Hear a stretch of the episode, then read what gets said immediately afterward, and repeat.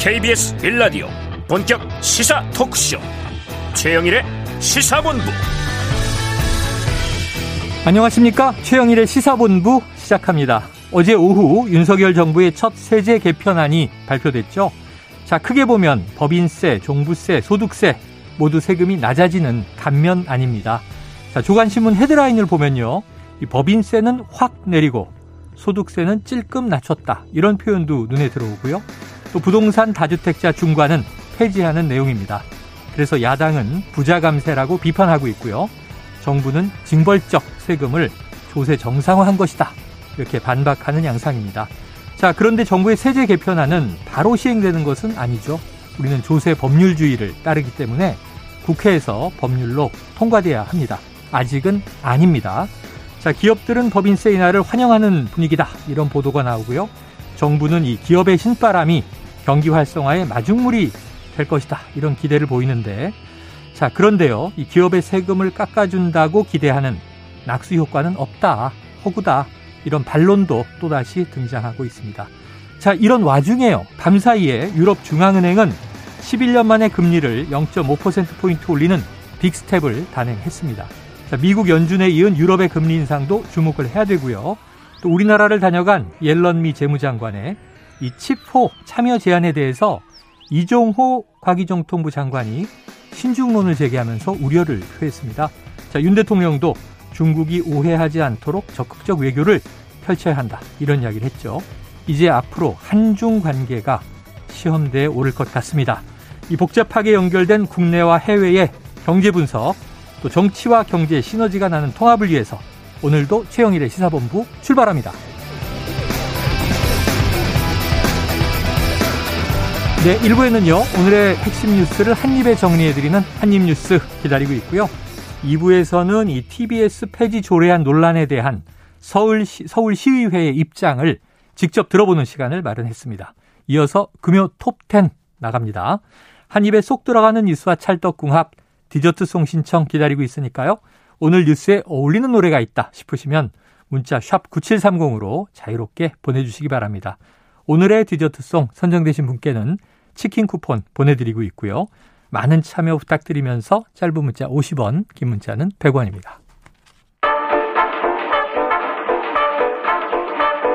최영일의 시사본부 한입뉴스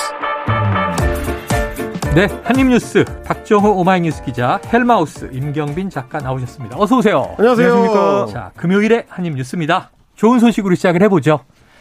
좋은 소식인가? 원래 어제까지가 기한인데. 그렇습니다. 제가 피노키오에 빗대서 이 정노키오들의 코가 얼마나 길어지는가.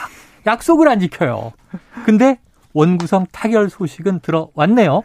네, 오늘 10시에 여야 원내대표와 김진표 국회의장이 만나서 논의를 네. 했는데요. 뭐 10시 좀 넘어서 타결이 됐습니다. 음. 우리가 이제 예상했듯이 18개 이 상임위 이걸 좀 놓고 보면 7개를 여당이, 네. 11개를 민주당, 야당이 이제 가져가게 네. 됐어요.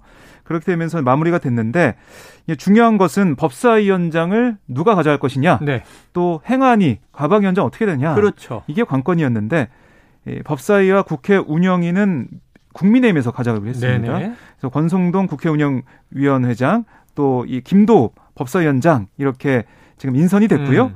그다음에 기재위, 외교통일위원회, 국방위원회, 행안위원회, 정보위원회 음. 이걸 국민의힘에서 가져가게 됐고 네. 나머지 11개를 이제 아, 민주당에서 가져가게 되는데 네, 문체위 등등등 그렇습니다. 가져가게 됐는데 제가 말씀드린 것처럼 행안위와 이 과방위 같은 경우는 1년씩 그러니까 내년 5월 말까지 음. 여야가 번갈아 가면서 맡기로 했어요. 그 이후에 바뀌기로 했어요. 자, 그럼 과방위는 지금 민주당이, 그렇습니다. 행안위는 국민의힘이. 네. 그리고 1년 후 5월 1일자로 이것을 체인지한다. 5월 이제 말에.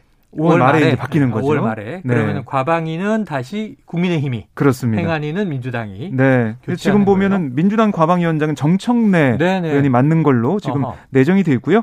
국민의힘의 행안위원장은 이채익 의원으로 네네. 내정이 됐습니다. 오늘 오후에 국회 본회의가 열리면 거기서 투표를 통해서 선출하게 되는데요. 네.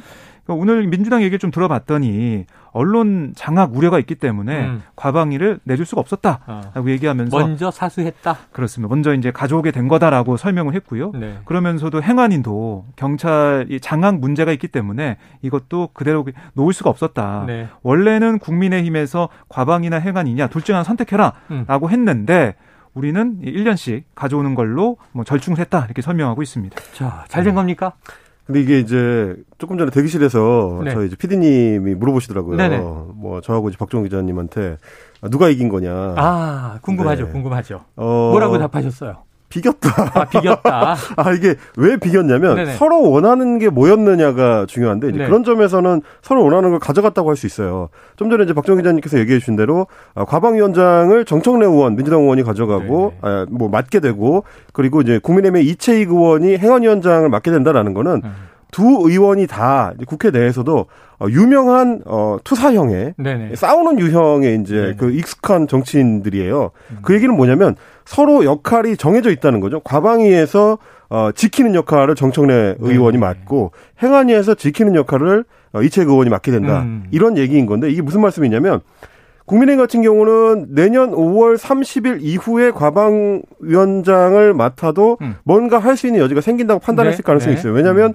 어, 내년 3월에 MBC 박성재 사장의 임기가 끝나고요. 네. 그리고 7월에 박상혁 방송통신위원장의 임기가 끝납니다. 예. 그러니까 두 사람이 중간에 한상혁. 한상혁. 예. 아, 네, 한상혁. 예. 중간에 미리 물러나지 않으면 네네. 결국은 그때까지는 뭔가 좀 바꿔볼 만한 여지가 없기 때문에 음. 일단은 행안위에서 어, 행안부의 경찰국을 지키는 데 집중하고 음. 임기가 대충 마무리되는 그 시점쯤에 방통위원장을 맡아도 뭔가 네. 괜찮지 않을까 이런 계산을 했을 가능성이 있고 마찬가지로 민주당도 예, 서로 정반대 생각을 하는 일단 지키고 방통위에서 음. 지키고 네. 그다음에 행안위에서 경찰국을 문제 삼는 거는 이미 뭐 8월에 경찰국은 만들어지기로 돼 있으니까 네. 그 이유를 기약하자 이렇게 생각할 이후, 가능성이 있는 거죠. 하반기. 네. 그래서 음. 비겼다.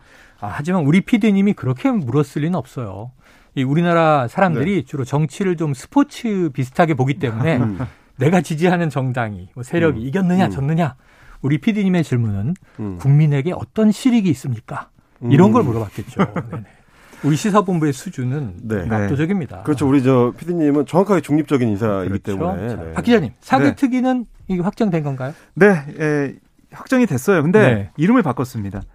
형사사법체계 개혁특별위원회 음. 이름을 바뀌, 바꿨고 위원 정수가 12명, 여야 네. 각각 6명씩 하기로 했고요. 위원장은 더불어민주당이 맞습니다. 음. 활동 기한이 내년 1월 31일까지예요. 그리고 이제 법률안 심사권을 부여하지만 안건은 여야 합의로 처리하기로 네. 합의를 했고 또 정개특위도 만들어집니다. 예. 아, 그리고 이 정개특위에서 법사위 체계자구 심사 권한 폐지 검토 또 국회의장단 선출 규정 정비나 예산 결산 관련 심사 기능 강화 상임위원장 배분 방식 여러 음. 가지 음. 것들을 논의해 보겠다라는 얘기를 했고 또 정부에서 강조하고 있는 연금 개혁과 관련해서도 국회에서 특위를 만들기로 했어요. 앞으로 이 공적 연금과 기초연금 등의 개혁 방안을 논의할 방침이고 음. 그리고 이 하나 이제 민주당에서 주장했던 게 검찰청법과 형사소송법 관련해서 권한쟁의 심판 사건 음. 이건 뭐 소취하라 네. 이런 얘기 했지 않습니까? 근데 그거는 이제 하는데 국회 법률적 대응을 국회의장과 전반기 법사 위원장이 수행하기로 했습니다. 네, 네. 그러니까 후반기는 국민의힘 넘어가기 때문에 음. 그걸 계속 맡기게 된다면은 민주당에서 받아들일 수 없다라는 얘기가 나온 것 같아요. 네. 전반기 법사 위원장이 수행하는 걸로 하고 후반기 법사 위원장은 관여하지 않기로 했습니다. 어. 그래서 사실 이제 정치개혁특별위원회에서 다루게 될 사안들 항목을 보면 여기서도 또 서로 비기기 위한 싸움이 있었다는 네, 걸좀 알수 네. 있는데 어, 민주당 같은 경우에 계속 주장해왔던 게 이제 법사위원장을 여당에서 가져가되 음. 법사위의 권한을 원래대로 이제 축소하자. 축소하자. 그래서 체계 자꾸 심사 권한만 남기자. 음. 옥상옥 기능을 없애자. 음. 그렇게 얘기를 했는데 이번에 이제 정치개혁특별위원회에서 어, 첫 번째로 다루게 한 건이 법사위의 체계 자꾸 심사 권한 폐지 검토입니다. 네. 이 사안을 이제 민주당에서 아마 집어넣은 것 같고 음. 그러면 국민의힘에서 뭘 넣느냐? 제가 보니까 교육감 선출 방법 개선이 들어가 있습니다. 음. 그건 어제 어 교섭단체 대표연설에서 권성동 원내대표가 네. 얘기했던 거거든요. 음. 교육감의 선출 방식을 좀 어, 바꿀 필요가 있다. 예, 예. 그 얘기를 집어넣어서 이제 어. 서로 역시 마찬가지로 하나씩 좀 가져가는 네. 예, 그런 게 되지 않았나 싶었습니다. 의제들은 여야가 제안한 것을 다 다룬다. 자, 박 기자님 하나만 확실히 여쭤볼게요. 지난주에 나왔던 윤석열 대통령 출근길에 이른바 도스태핑, 네. 코로나19로 잠정 중단 이 얘기는 완전히 철회된 거죠? 네, 그렇게 보시면 도스태핑은 계속 이어지고 있는 거죠. 네, 거리도 뭐늘 하던 거리로 미, 아, 가까워졌어요. 예, 가까워지고 음. 단지 하나 바뀐 게 마스크를 음. 윤석열 대통령이 하고 있다. 아, 그 마스크 한 채로 문답을 하고 있다. 자, 오늘 그럼 어떤 이야기가 나왔나요? 네, 오늘 기자들이 한 세 개 정도 질문했는데요. 네. 먼저 눈길을 끌었던 게 바로 이명박 전 대통령 사면 음. 가능성이라는 질문이었습니다. 네네. 어떻게 기자들이 물어봤냐면 MB 사면과 관련해서 부정적 여론이 큰데 음. 국민 여론도 사면을 숙고할 때 반영이 되냐? 이렇게 물어봤어요. 네네. 근데 사실 그저께 이재용 삼성전자 부회장 관련해서 물어봤을 때는 예. 이거는 이제 바로 대답 안 했습니다. 그러니까 과거부터 사면 문제에 대해서는 어떤 범위를 한다든지 그런 거에 일절 언급하지 않는 게 원칙이었다라고 네, 얘기를 네. 해서 원칙론적인 얘기가 나오지 않을까 싶었는데 음. 윤 대통령이 여기에 대해서는 대답을 했어요. 뭐라고 했냐면 미래지향적으로 가면서도 현재 국민들의 정서까지 신중하게 감안할 생각이다. 라고 설명을 했습니다. 미래지향적으로 가면서도 현재 국민 정서를 신중히 고려한다. 네. 임 작가님 무슨 뜻입니까? 어 원래는 보통 이제 앞뒤를 바꿔서 얘기하죠. 아 그래요? 국민 정서를 고려해서 판단하되 이제 미래지향적인 여지를 남긴다. 아, 현재를 뭐, 먼저 얘기하고 미래를 나중에 얘기하는데 보통은 그렇게 얘기하는데 오늘 이제 대통령의 발언은 미래지향적인 쪽에 초점을 두고 있습니다. 아마도 어. 이제 이 미래지향적이라는 건 아마 국민 통합을 음. 네, 네. 이제 강조하고 싶었던 것 같아요. 음. 그렇게 본다면 결국 이제 MB를 사면하는 쪽에 조금 더 무게를 두고 있지 않느냐. 네. 아, 이런 생각을 좀 할 수 있는 네. 뭐 얘기였던 것 같습니다. 음. 이미 뭐 과거에도 지금 이제 저 이렇게 전임 대통령이 교도소에 있는 건 바람직하지 않다든가 네. 또는 다 사면해 오지 않았느냐 음. 관례처럼 그런 이야기 의견을 네. 피력한 바가 있었죠. 그렇습니다. 사면 됩니까? 어, 제가 볼 때는 사면될 가능성이 높지 않을까 싶어요. 지금 사실은 8.15 특사가 얼마 남지 않았어요. 네. 불과 3주 후에요. 그렇습니다. 법무부에서 지금 사전 작업을 하고 있다라고 네. 전해주고 있는데 그러니까 이임 작가가 얘기한 것처럼 맨 처음에 나온 말이 미래지향적이기 음. 때문에 미래지향적에 좀 판단 가치를 두고 얘기를 하는 게 아닐까 생각이 들고 이 지난 6월에 도어 스태핑에서도 아, MB를 뭐 20몇 년을 수감 생활하게 하는 건 안 맞지 않냐 이런 얘기를 네, 했었고 네. 후보 때도 비슷한 얘기를 했기 때문에 근데 이 계속해서 봐야 될 게 뭐냐면은 국민 정서, 국민들의 여론은 부정적 여론이 높, 높습니다. 예. 이거는 안 바뀌어 온 거죠. 계속 똑같은 거죠. 지금 쭉 보면 수치를 보면 그런 추세가 보이는데 근데 그 여론은 안 좋지만 계속해서 윤 대통령은 후보 시절부터 일관되게 음.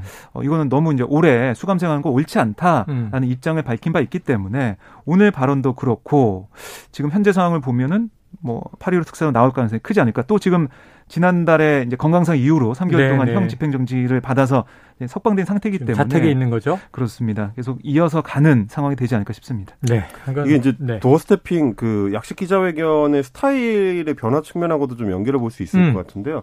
어, 최근에 뭐 그게 의도한 건지는 모르겠지만 윤석열 대통령이 일단 이야기를 꺼냈다가 어, 뭐 어떤 그날 당일에 있었던 뉴스들의 어떤 흐름이나 아니면 네네. 여론의 흐름 같은 걸 보고 그 다음 날에는 조금 더 적극적으로 발언을 바꾸는 방식을 예, 예. 어, 채택을 하고 있는 것 같아요. 음. 뭐 이번에 이제 MB 사면과 관련해서도 어제만 하더라도 이거는 조금 뭐이 음. 직접적으로 대통령 언급할 사안은 아니다라고 했다가 오늘은 조금 진척된 이야기를 했거든요. 네. 지난번에 이제 대우조선해양의 이제 파업 관련돼서도 어, 처음에는 이제 법과 원칙 뭐 네. 이런 쪽으로 이야기를 했다가 최근 들어와서는 음. 좀더 그 파업을 처리하는 쪽에 네. 이제 초점을 맞추고 기다릴 만큼 기다렸다. 그렇습니다. 공권력을 투입할 수도 있다는 어떤 취지의 발언들로 이제 강도를 높여가는 걸로 봐서는 MB 사면에 있어서도 어느 정도 좀 판단이 끝난 거 아닌가 네. 뭐 그렇게 볼 수 있을 것 같습니다. 자 오늘 세 개 질문을 받았다고 하는데 이 북핵 실험에 대한 언급도 있었어요? 네, 그러니까 이게 이제 미국 국방부가 북한이 풍계리 핵실험장에서 이르면 이번 달 안에 핵실험을 음. 할 준비를 마쳤다.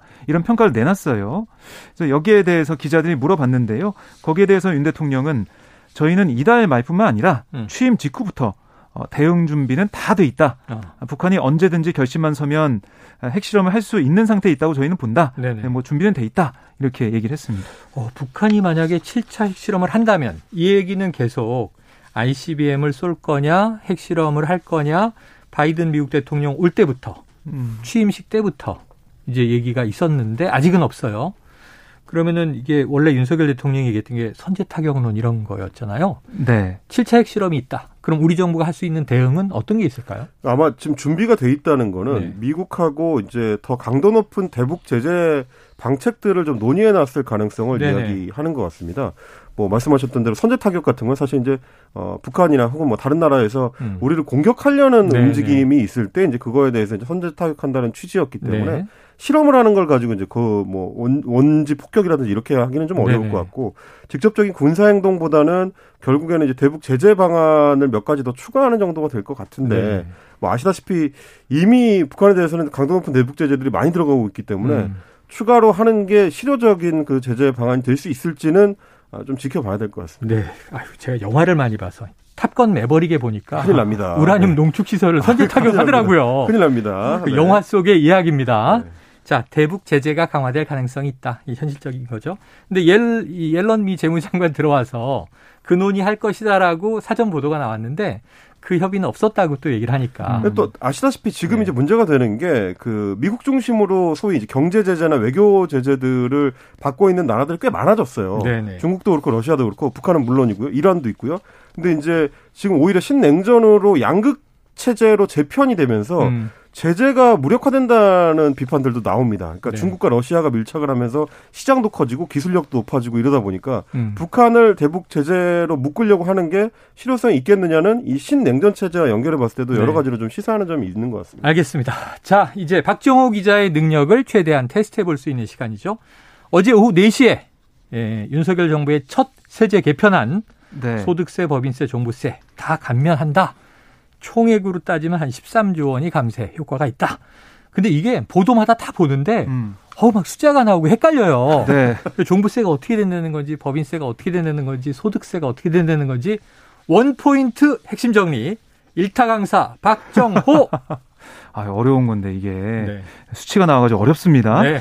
근데 이 핵심만 놓고 보면 법인세, 그러니까 대기업을 위한 예, 세율을 좀 낮춰준다 음. 이거고 그다음에 종부세 같은 경우는 이 뭐 주택 수에서 가액 기준으로 바꿔서 음. 종부세 줄어든다라는 네. 얘기고요. 소득세도 마찬가지로 지금 뭐 직장인들 뭐 어떻게 보면은 좀 유리지갑이라고 하는데 네. 소득세를 낮춰서 좀 쓸 수 있는 돈을 좀 늘려주겠다. 처분 소득을 늘려주겠다. 네, 그렇게 해서 어, 뭔가 성장 동력을 만들어 가겠다 음. 이렇게 얘기를 하는 건데요.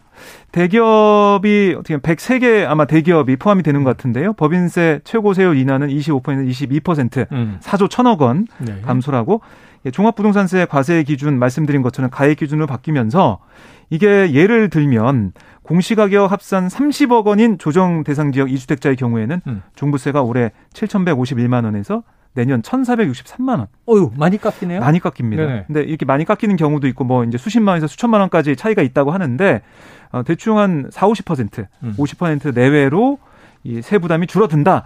다주택자가 네. 줄어드는 상황이 됩니다. 그리고 저소득층 지원액을 보면 근로 뭐 이 자녀 장려금이 1조 1,300억 줄어드는데요. 음. 이게 이제 얼마나 우리 어, 직장인들 특히 소시민들한테 도움이 될지 음. 이건 좀 지켜봐야 된다 이런 지적이 나오고 있습니다. 네, 자 그래요. 이제 보면은 소득세는 과세 구간을 올렸어요. 네. 그러니까 이게 과세가 연봉 총액이 아니라 그중에 약60% 내외 되는 것 같은데. 네.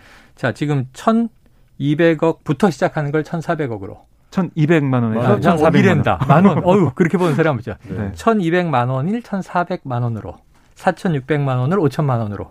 그러니까 이제 15% 소득세 구간을 올려서 혜택, 감면 혜택을 받는 사람들이 늘어나게 됐다. 그렇죠. 음. 근데 문제는 아까 제가 신문 헤드라인 보니까 법인세는 네. 확 깎, 음. 깎아주고 음. 소득세는 찔끔 줄여줬다. 이런 표현이 네. 있어서 맞습니까?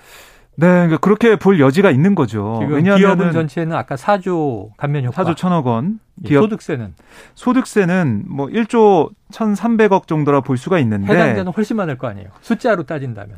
근데 이게 1인당 혜택으로 따지면은 격차가 음. 생긴다는 거죠. 네네. 그러니까 종부세 감면액은 정말 수천만 원까지 이익 보는 네네. 가구가 생기는데 음. 소득세 1인당 감세액이 최대 54만 원밖에 아, 최대가 안 돼요. 한 사람이. 그러니까 이게 고소득자들이나 혹은 이제 뭐 고자산가들한테 좀 유리한 세제 개편이 아니냐라는 비판이 나오는 건데요. 네네. 뭐 예를 들면 이제 서울신문 서울경제에서 이제 신한은행하고 어 조인을 해가지고 네. 어, 예를 하나 이제 잡아봤더라고요. 아, 분석을 했어요. 다주택자의 경우, 그러니까 음. 3주택자인데 어, 대치동 음마 아파트 84제곱미터 전용 면적을 가진 집이 하나가 있고 그리고 마포구 아현동에 마포 레미안 푸르지오. 음. 어, 역시 84제곱미터짜리고요. 네. 대전 유성구에 이제 죽동 푸르지오. 역시 네. 84제곱미터. 그러니까 어, 세 아파트를 세 개를 갖고 있습니다. 음. 부럽습니다, 일단. 그러니까 굉장히 비싼 아파트들로만 네네네, 일부러 이제 그렇죠. 뽑아, 뽑아 본 거예요. 음. 이렇게 가지고 있는 사람의 예를 들면 어. 올해 종부세를 내야 되는 액수가 1억 3,280만 원입니다. 아, 1억 이분이 3천. 음. 엄청나죠. 네네. 근데 개편 안대로 적용이 되면 내년에는 2,112만 원으로 줄어듭니다. 몇, 오, 몇 분의 몇으로 깎인 거예요? 15% 수준으로 팍 줄어들게 네네네네. 된다는 거고요. 뭐 아까 이제 박정호 기자님도 짚어주셨지만 음. 어, 소득세에서 이제 깎이는 거는 비율과는 관계없이 액수 자체가 네네. 뭐 7천만 원대에 뭐 어느 정도 이제 소득이 있는 직장인들을 대상으로 했을 때 한 50만 원대 정도 세금이 깎이는 거랑 비교하면 네. 다주택자나 고 그 자산가들 입장에서는 음. 굉장히 혜택이 크다 이렇게 느낄 네. 수가 있는 방안이라는 겁니다. 됩니다. 종부세는 주로 부자 과세 이렇게 했기 때문에 인구수로는 한 2%에게만 해당된다. 가구 수로 따지면 약 4%에게 음. 해당된다. 이제 이 정도여서 그건 이렇게 많이 깎아주는데 소득세는 이렇게 조금 내리나? 사실 법인세도 네. 마찬가지인 게 이게 이제 3천억 원 이상의 이제 최고 세율이 적용되는 과표 기준으로 음. 봤을 때 어, 전체 법인 83만 개 중에서 84개의 기업만 어, 내는 걸로 돼 있기 때문에 에, 퍼센테이지로 따지면 0.01% 네네. 수준이라서 이 깎아주는 게 지나치게 그 높은 계층에만 집중되는 거 아니냐 이런 비판은 네. 따라올 수밖에 없는 것 네. 같습니다. 제 이름이 등장하지만 기분은 안 좋네요. 0.01%. 네, 자 교통 정보 듣고 와서 이어가겠습니다. 12시 41분인데요. 금요일 점심시간 교통 상황 교통정보센터의 이승미 리포터 전해주세요. 네, 이 시각 교통 상황입니다. 서울 양양고속도로 양양 방향 정체가 꾸준합니다. 주말 앞두고 나들이 가는 차량이 많은데요. 덕수 3패에서 금남터널까지 12km 구간 막힙니다. 영동고속도로 강릉 방향으로 둔대 분기점에서 부곡까지 정체고 용인에서 양지터널까지 6km가 막히고요. 호법 부근에서도 속도 떨어집니다. 서양고속도로 목포 방향 정체 구간은 짧은 편이지만 오전부터 꾸준합니다. 팔곡터널에서 용담터널까지 밀리고요. 화성휴게소 부근과 서해대교에서 정체고 서산휴게소 부근 3km 구간은 작업 여파로 밀립니다. 서울시는 올림픽대로 하남 방향인데요. 한강대교 아래 3차로에서 승용차끼리 추돌하는 사고가 발생했습니다. 2차 사고 나지 않도록 조심하셔야겠고요. 현재 하남 방향으로 노량진 수산시장에서 영동대교까지 막힙니다. KBS 교통정보센터였습니다.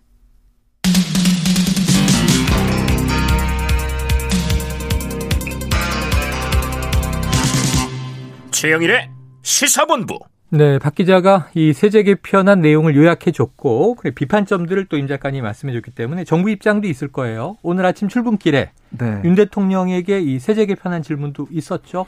네. 기자가 물어봤습니다. 어제 세제 개편은 발표됐는데 여러 기대 효과도 있지만 세수 부족 우려도 있다. 이게 음. 물어보자 네, 세금이 줄어드니까. 네, 윤 대통령은 법인세는 국제적인 standard에 맞춰서 우리 기업의 대외 경쟁력을 강화하고 투자도 활성화시키려는 목적이 있다라고 설명을 했고요. 음. 또 소득세 과표 구간 조정, 중산층과 서민의 세부담을 감면하기 위한 거다라고 강조를 했습니다.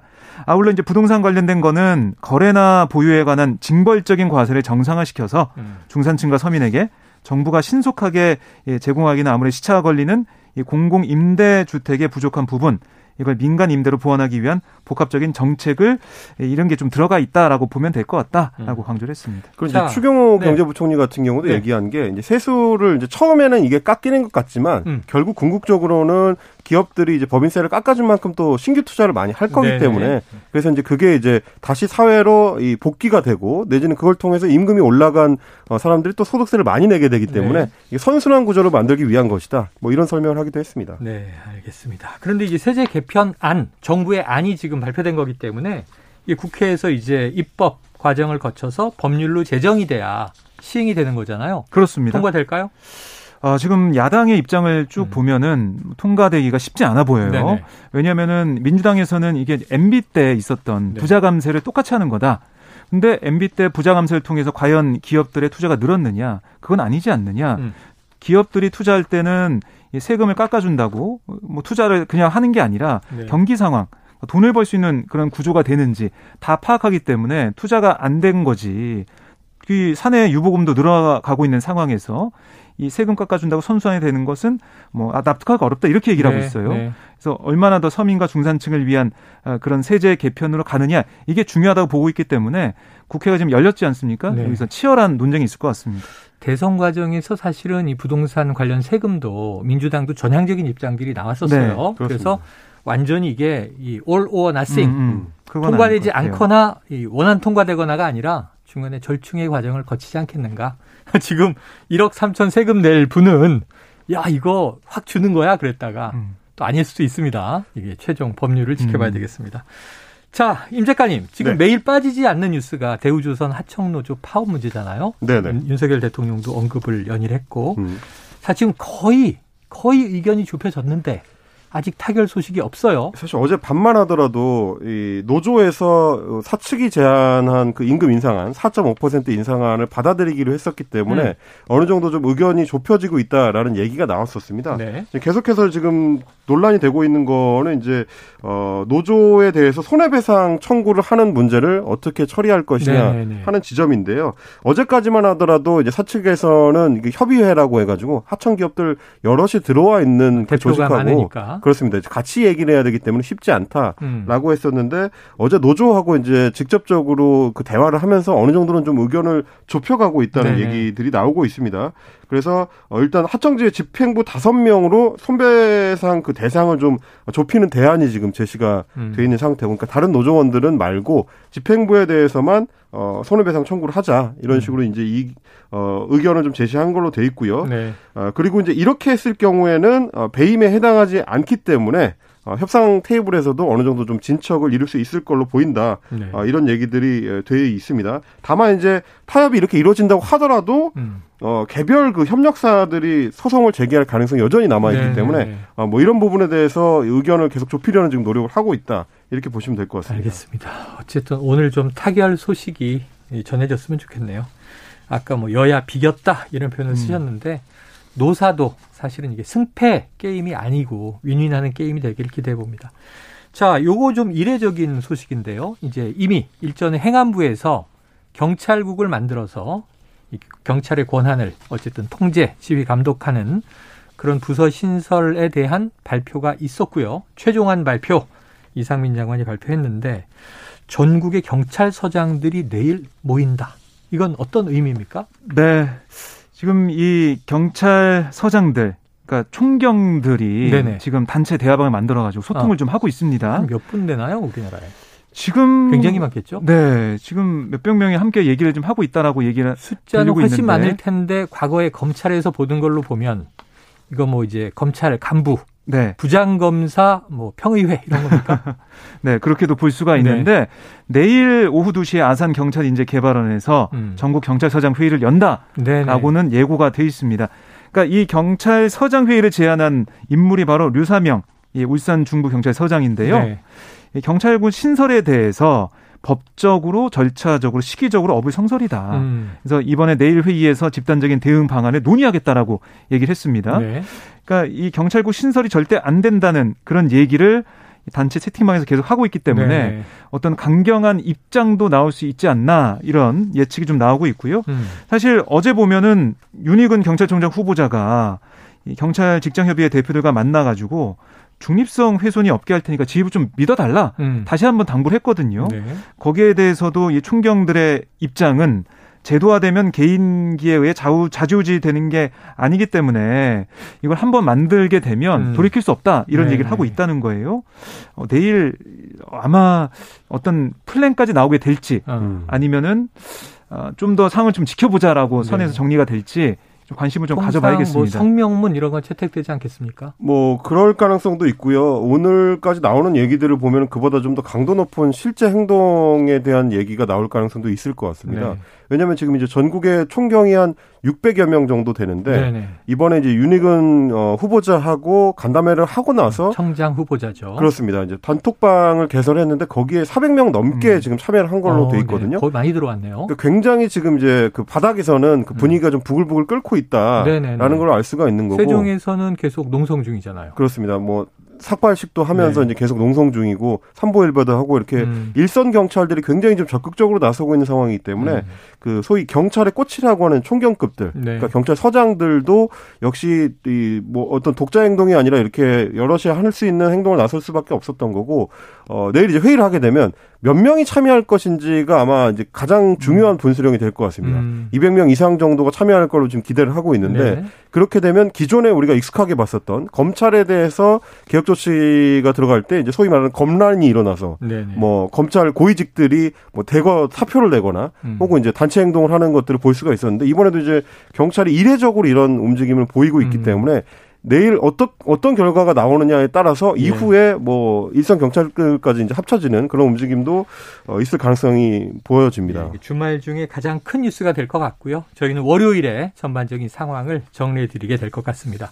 자, 윤석열 대통령이 지금 이제 이 대통령실 용산 시대를 열었단 말이죠. 네. 그리고 이제 기존의 청와대는 이 시민공원으로 개방이 됐어요. 그런데 이 청와대를 국민 복합 예술 공간으로 만들라. 문체부에 지시를 했군요. 네. 어제 이제 문체부의 업무보고가 있었습니다. 네. 여기서 지시한 내용인데요. 이 박보균 장관이 보고를 하면서 청와대 네네. 활용 방안에 대해 음. 한국의 베르사유로 만들겠다. 아. 이런 청사진을 내놨어요. 베르사유 궁전 저는 안 가봤는데 네네. 갔다 오신 분들 거기 뭐 예술품도 있고 아, 가보셨어요? 아름답습니다. 그래요? 아니 근데 아. 굳이 왜 민주주의 공화국에서 베르사유 궁전을 만들려고 루이, 루이 왕정 시절에 네, 베르사유의 장미라는 유명한 만화도 있는데 아, 네. 프랑스 대혁명이 일어나서 네. 그 루이 왕조가 쫄딱 망하잖아요. 네. 그래서 이 베르사유 궁의 얼개를 모델로 삼아서 청와대를 자연유산과 음. 예술이 어우러진 공간으로 가꾸겠다. 네네네. 이런 청사진 내놔서 이윤 대통령도 어 그런 동의하는 모습을 보인 건데요. 음. 그래서 이 청와대 본관이나 뭐이어좀 어떻게 보면은 이 우리가 계속 가서 볼 수 있는 관저나 네. 이런 곳은 그대로 유지합니다. 유지하는데 음. 그 주요 건물에 고품격 전시를 표방한 미술관 음. 그리고 민간 대관 갤러리가 들어서고 네네. 정원들에는 조각공원과 야외 공연장이 들어섭니다. 음. 그러니까 청와대가 뭐 그동안 보면은 대통령이 기거하고 업무를 보던 그런 장소였는데 네. 국민들이 찾아와서 미술 작품을 관람하고 공연을 즐기는 예, 예. 그런 문화예술 장소가 된다. 베르사유 어, 궁을 보면 되겠다. 아, 이거 베르사유 궁이 아니었으면 좋겠네요. 메트로폴리탄처럼 하겠다. 네. 이러면 이제 시민공원 되는 건데. 베르사유 궁은 이제 경복궁에 네. 어울리는 수식일 것 같고요. 자, 그러다 보니까 옛 본관을 복원한다는 것에 대해서 민주당 전재수 의원이 맹비판을 했는데 이거 무슨 내용이에요? 이게 이제 박보균 장관이 보고를 하는 과정에서 음. 어, 청와대의 옛 본관 그러니까 이전에는 일제 강점기에는 조선 총독 관저로 쓰였던 네네. 공간이고요. 아, 총독 관저. 그렇습니다. 이후에는 이제 이승만 전 대통령이 사용을 하면서 소위 이제 경무대라고, 경무대라고 불렸던. 불렸죠. 네. 그러다가 어, 1993년에 이제 그 문민정부가 들어서면서 음. 김영삼 대통령의 어, 역사 바로 세우기 과정에서 네네. 이제 철거를 음. 직접 했었습니다. 아, 그러면 조선 총독부였던 그 중앙청 철거와 함께 함께 진행이 됐었고요. 네네. 어 그래서 지금 사라진 건물인데 어. 그거를 뭐 직접 복원한다기보다는 이제 복원을 통해서 일종의 이제 모형으로 음. 아. 거기에 이제 세워두는 방안을 추진한다고 하니까 어, 민주당 전재수 의원 같은 경우에는 옛, 옛그 일본 제국주의의 상징물을 굳이 왜 청와대에 네. 다시 살려서 국민들의 자긍심을 상처를 입히려고 하느냐 이런 문제 제기를 하고 나온 건데요. 음. 그래서 이제 야권 일각에서는 이게 결국 어, 박보균 문체부 장관이 이전에 인사청문회 과정에서도 문제 제기가 됐었던 음. 일제 강점기 시절에 대해서 소위 이제 어, 식민지 근대화론을 아. 표방하는 듯한 발언을 해서 논란이 있었던 네네네. 강연이 있었죠. 네. 그런 맥락에서 지금 해석하는 분들이 네. 있기 때문에 이 작업이 본격화되게 되면 되면 또 한 번 국회에서 논란이 될 걸로 보입니다. 그래요. 이제 곧 뭐 저 명량에 이은 한산이라는 임진왜란 영화도 개봉한다는데 이게 과연 역사 논란으로 흘러갈지 좀 지켜봐야 될 것 같습니다. 어쨌든 복합문화 공간이 된다는 건 뭐 이왕 개방된 마당에 바람직한 일인데 잘 됐으면 좋겠습니다. 한입뉴스 오늘 여기서 정리하겠습니다. 박정호 기자, 임경민 작가 수고하셨습니다. 고맙습니다. 고맙습니다. 예, 청취자 1722님 세종 출장 가면 듣고 있습니다. 좀 전에 열차 기다리다 노트북 가방을 미처 챙기지 못했는데 어떤 분이 직접 가져다 주러 뛰어오셨더라고요. 야, 이런 나라예요. 자, 요즘 타인을 챙기고 관심을 주기엔 서로가 힘든 상황인데 그분의 친절함에 마음이 따뜻해집니다. 야, 오랜만에 팝송 신청이 들어왔습니다. 바비 맥퍼린의 노래죠. Don't worry be happy. 들으시고요. 입으로 돌아옵니다.